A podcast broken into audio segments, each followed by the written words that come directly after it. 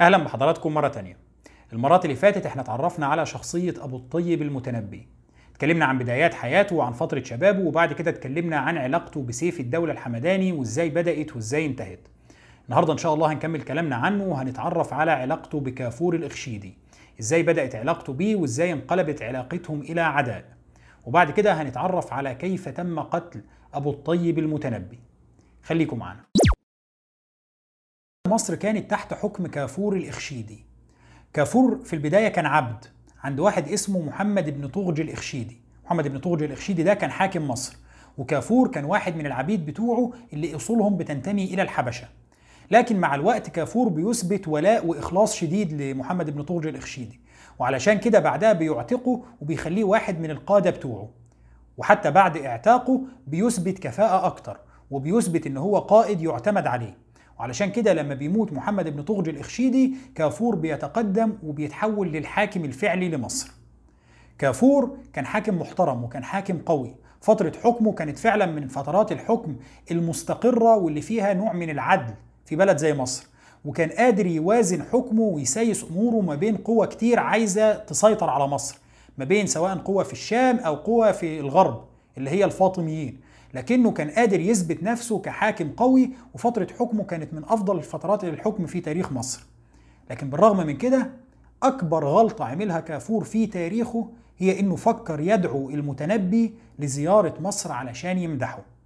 كافور مش هيندم على حاجة في حياته قد ندمه على الخطوة دي. المتنبي كان بيحتقر كافور لمجرد إن هو عبد لمجرد إن هو غير عربي وكان شايف نفسه أحق بالملك وأحق بالسلطة منه. لكنه عموما بيوافق على زيارة مصر بعد تردد. أول ما بيوصل مصر ما بيمدحش كافور. بيفضل فترة من غير ما يمدحه لأنه يعني أنا مش مستنضف أمدحه. ولكن كافور كان حاكم ذكي. كافور بيغدق على المتنبي من النعم. بيديله فلوس وبيجهز له بيت حلو يسكن فيه وبيديله كل حاجة وما بيطلبش شيء في المقابل. وعلشان كده المتنبي بعد فترة بيحس بالحرج إنه يعني الراجل بيهزقني بالأدب يعني. فبيضطر إن هو يمدح كافور. وبيبدأ في إنه يقول القصائد في مديح كافور الإخشيدي. ولما بيقول القصائد دي بيقولها وهو قاعد زي ما كان بيعمل مع سيف الدولة الحمداني. أنت قاعد وأنا قاعد أنا مش هقول قصيدة وأنا واقف. كافور ما بيكونش عنده مشكلة في ده عايز تقعد اقعد وقول القصيدة بتاعتك. ولكن المتنبي هو اللي كان عنده مشكلة. مشكلة المتنبي كانت إنه زهق من حياة التنطيط وإن هو يتمرمط ويلف من بلاط أمير لبلاط أمير وفي الآخر يطلع من عند كل واحد فيهم هربان أو مطرود. هو كان شايف نفسه لا يقل ذكاء ولا كفاءة ولا عبقرية عن أي واحد في دول. فاشمعنى يعني دول ملوك وأمراء وليهم سلطة ونفوذ والناس بتحترمهم وأنا عمال أنطرد كل شوية من مكان لمكان؟ فالفكرة إنه المتنبي في الوقت ده بقى الهدف اللي هو بيسعى له إن هو ما يبقاش مجرد شاعر بيروح يمدح الناس وياخد فلوس. لا هو كان خلاص معاه فلوس كفاية وما عادش الفلوس هي همه الأكبر. وإنما كان همه الأكبر في الوقت ده إنه يوصل لمكانة من السلطة والنفوذ والملك اللي تخليه ما يتنططش وما ينطردش كده تاني. المتنبي وقتها كان طمعان في إنه كافور الإخشيدي يمسكه ولاية جزء من مصر. كان نفسه يمسك واحدة من ولايات الصعيد في مصر. اللي هو بس يعني زي ما قلنا هو الراجل كان شايف نفسه ذو كفاءة ومقدرة وإنه ما يقلش عن أي حد من الحكام اللي ماسكين أي حتة في العالم.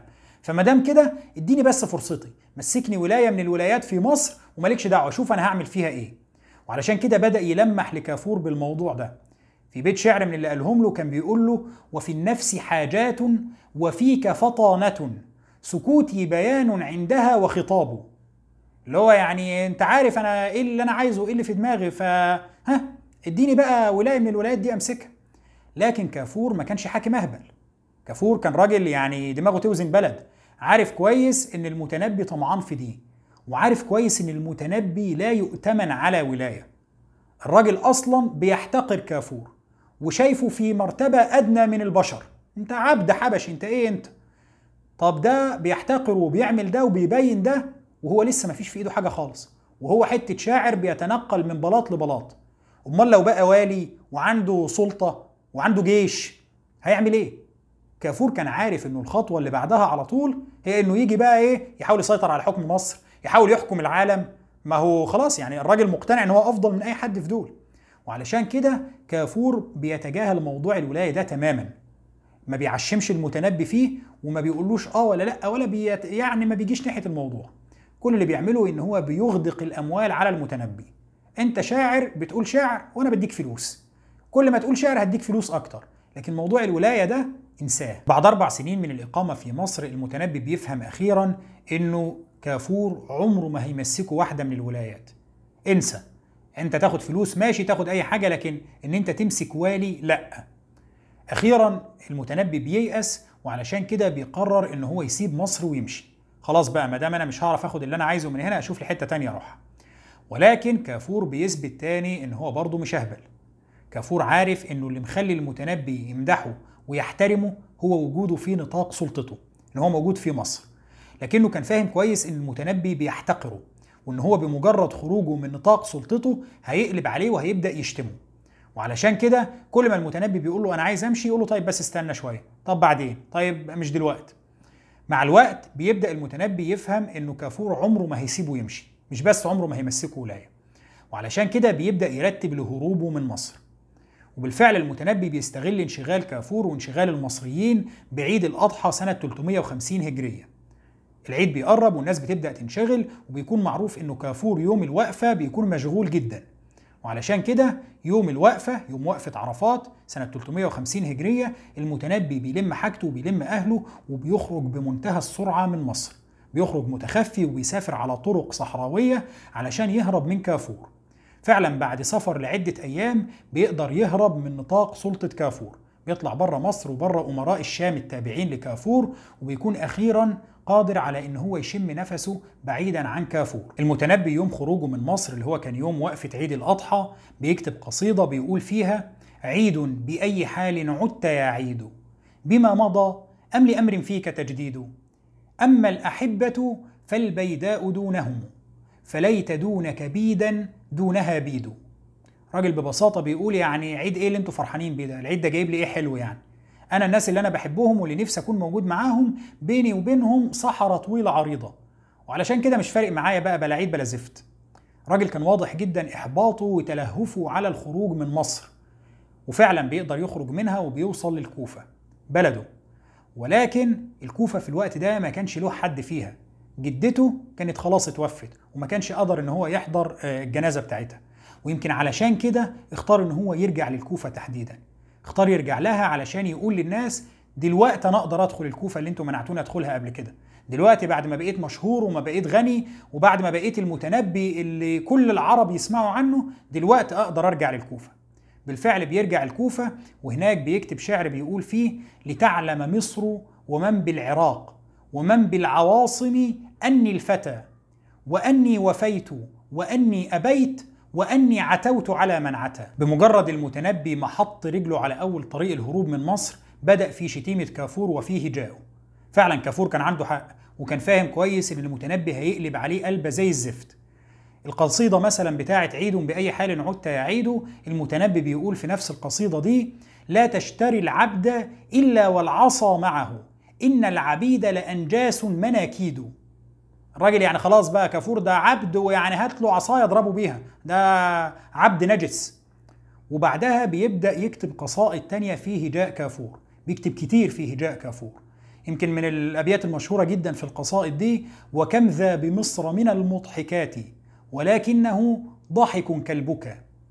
يعني أنا مش هتكلم كتير عن الأبيات اللي هجأ فيها المتنبي كافور لأنه بصراحة المتنبي في الأبيات دي كان عنصري جدا وكان منحاز جدا.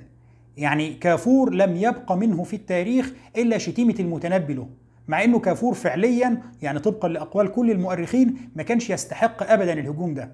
هو كل اللي عمله إن هو منع المتنبي من تولي منصب الولاية. وحقيقه التاريخ بيثبت إن كان عنده حق في اللي هو عمله ده. المتنبي بعد كام شهر بيقضيهم في الكوفة بيقرر إن هو يسيب الكوفة ويسافر مرة تانية لبغداد. بغداد في الوقت ده كانت جزء من مناطق نفوذ بني بويه. بني بويه دول كانوا فرس وكانوا الأعداء الطبيعيين لسيف الدولة الحمداني. وعلشان كده ما كانوش بيحبوا المتنبي باعتبار إن المتنبي ياما مجد سيف الدولة الحمداني. بالإضافة لكده المتنبي لما بيوصل بغداد ما بينزلش فيه بلاط معز الدولة ابن بويه اللي هو كان أعلن نفسه في الوقت ده حامي الخلافة. ولا بينزل فيه بلاط الوزير بتاعه اللي هو المهلبي. طبعا ما بيمدحش معز الدولة ابن بويه لأن هو كده كده بيحتقر الفرس وما بيمدحش المهلبي رغم إن المهلبي كان عربي وكان طمعان جدا في إن المتنبي يمدحه. ولكن المتنبي بيشوف إنه لا لا ده طرطور في إيد بني بويه فأنا مش همدحه. ولا حتى بيمدح الخليفة اللي هو يعني الخليفة العباسي بيقول لا برضه ده طرطور في إيد بني بويه. فما بيرضاش يمدح أي واحد من دول وإنما بيروح ينزل عند واحد صاحبه يقعد عند واحد صاحبه في بغداد ويقعد هناك علشان يقرأ ديوانه على الناس. طبعا الموضوع ده بيستفز بني بويه وبيستفز رجال الدولة في بغداد جدا إنه مين اللي جاي من بره مش معبرنا ده. يعني يطلع إيه المتنبي بيبعت له المهلبي رسالة من خلال وسطاء يقول له فيها يعني امدحني وأنا هظبطك. ولكن المتنبي بيرد على الناس دول رد سيء جدا. في الوقت ده المتنبي كان خلاص مش ناقص فلوس. يعني الفلوس اللي خدها من سيف الدولة والفلوس اللي خدها من كافور تعيشه مرتاح لحد ما يموت. فخلاص هو مش عايز فلوس تاني من حد.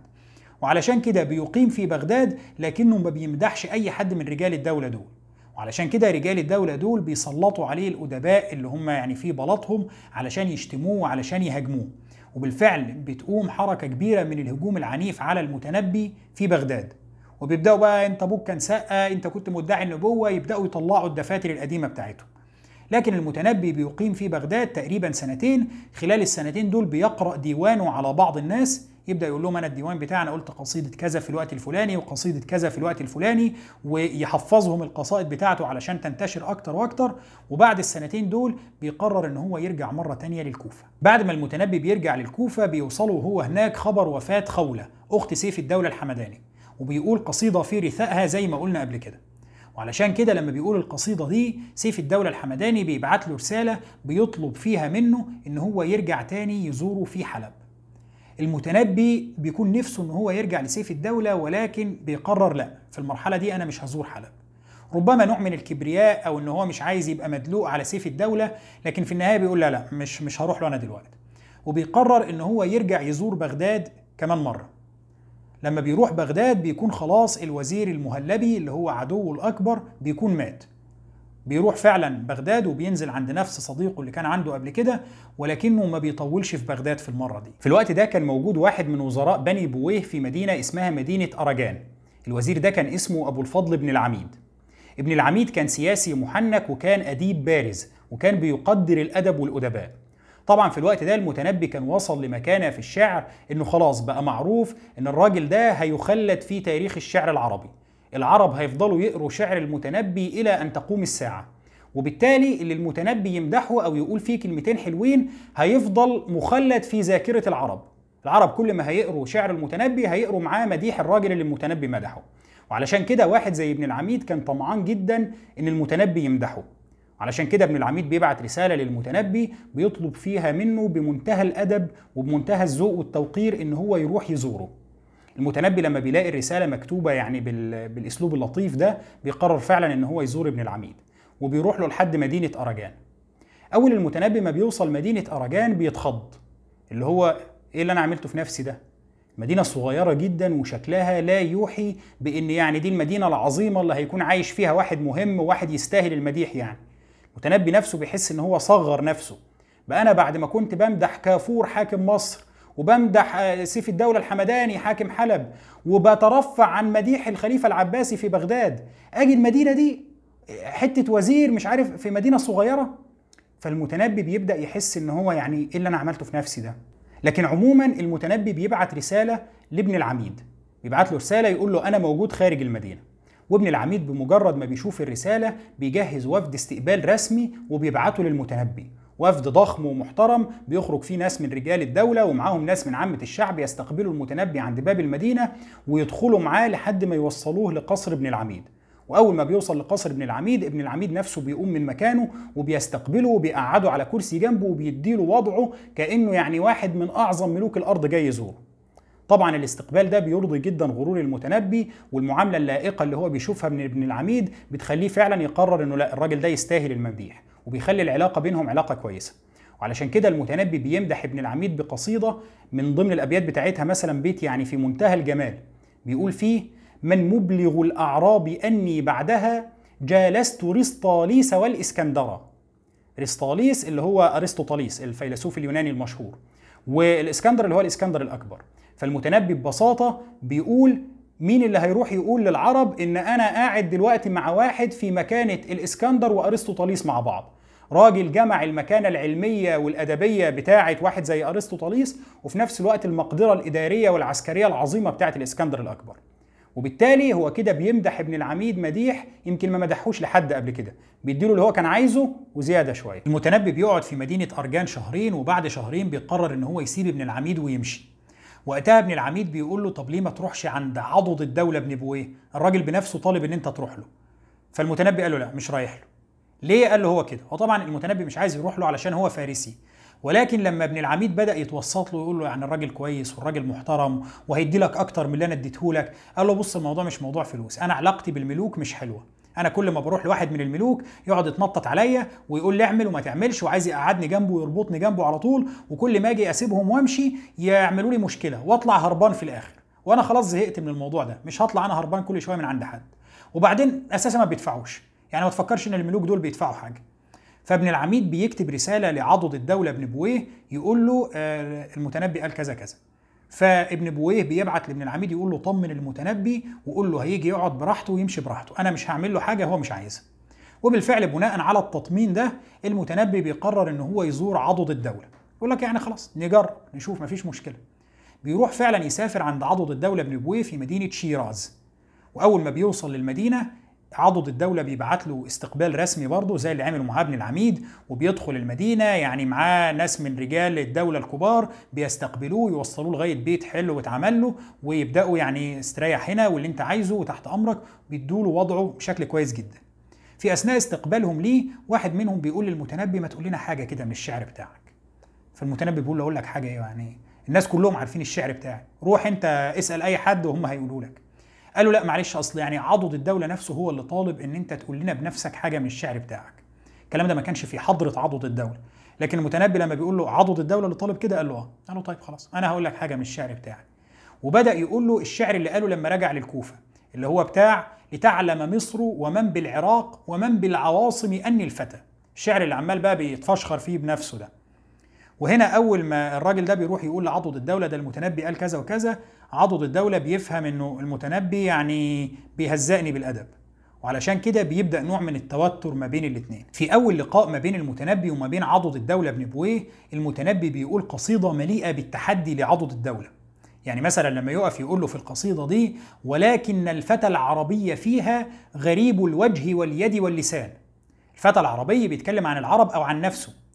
وفيها بيتكلم عن بلاد فارس اللي هو بيكلم ملك فارسي في بلاد الفرس بيقول له العرب في بلدك غرب وملهمش وضع وملهمش احترام. كانت قصيدة مليئة بالتحدي وعضد الدولة كان راجل بيفهم وعلشان كده لقط التحدي اللي المتنبي بيتحداه له. علشان كده قال لأصحابه إن المتنبي كان جيد شعره في الغرب. الراجل ده كان بيقول الشعر الحلو في مناطق الغرب اللي هي حلب مصر لكن مش عندنا. ولما الكلمة دي بتوصل للمتنبي المتنبي بيرد عليهم ويقول لهم الشعر على قدر البقاع. دي قيمتكم. رغم كل التحدي ده من جانب المتنبي لعضد الدولة إلا إن عضد الدولة بيطلع راجل ذكي. بدل ما بيصطدم بالمتنبي لا بيغرقوا هدايا وبيغرقوا فلوس بحيث إنه يحرج المتنبي لدرجة إن المتنبي حتى بعد ما يترك مملكته ويمشي ما يقدرش يهاجمه زي ما عمل في كافور. ما يبقالوش حجة. وحتى لو هاجمه يبقى بيهين نفسه قبل أي حد. إنه إزاي الراجل اللي عاملك بالإحسان ده أنت تنقلب عليه. وفعلا بعد شهرين من الإقامة هناك المتنبي بيترك بلاط عضد الدولة ابن بويه وبيقرر الرحيل. لكنه بعد رحيله من بلاطه بيقع في إيد بنو ضبة وبنو أسد. بنو ضبة وبنو أسد دول كانوا أعداء لسيف الدولة الحمداني. وسيف الدولة الحمداني حاربهم قبل كده وقدر ينتصر عليهم. المتنبي كان كتب قصيدة في هجاء واحد منهم اسمه ضبة بن يزيد. القصيدة دي واحدة من أسوأ قصائد المتنبي اللي كتبها في حياته مش بس من ناحية المعاني اللي فيها ولكن من ناحية مستواها الأدبي كمان. قصيدة تعبانة بصراحة يعني المستوى وحش والمعاني اللي فيها وحشة قصيدة زي الزفت. القصيدة دي كان مطلعها ما أنصف القوم ضبة وأمه الطرطبة. كان بيشتم الراجل فيها وبيشتم أمه بشكل فج. وهو لما كان بيشتمهم الشتايم دي ما كانش متخيل إن هيجي اليوم اللي يقع في إيدهم. بعد ما خرج من بلاط عضد الدولة ابن بويه وقع في إيد واحد اسمه فاتك ابن أبي جهل الأسدي. مين فاتك ده؟ فاتك ده يبقى خال ضبة اللي هو كان بيشتمه ويبقى أخو الست اللي هو عمال يشتم فيها طول القصيدة. أول ما بيقع في إيد الناس دول بيقولوا له تعالى بقى يا حبيبي مش أنت اللي كنت بتشتمنا أنا أختي تعالى وبيبدأوا يهجموا عليه. المتنبي لما بيلاقي العدد كبير جدا وانهم هيقتلوه هيقتلوه بيحاول يهرب. لكن لما بيجي يهرب الغلام بتاعه بيقف يقول له أتهرب وأنت القائل؟ الخيل والليل والبيداء تعرفني والسيف والرمح والقرطاس والقلم. مش أنت اللي عمال بتقول لي أنا اللي مش عارف إيه هتهرب دلوقتي؟ فالمتنبي ساعة ما بيسمع كده بيرجع وبيقول له قتلتني قتلك الله. أنت كده خلاص دبستني وهموت هموت. وبالفعل بيرجع المتنبي وبيقاتل هو وكل اللي معاه حتى الموت. شكرا لحضراتكم. بكده بتنتهي حلقتنا مع المتنبي. اتمنى ان حضراتكم تكونوا استمتعتوا بيها وإن شاء الله نشوف حضراتكم الأسبوع اللي جاي في موضوع جديد.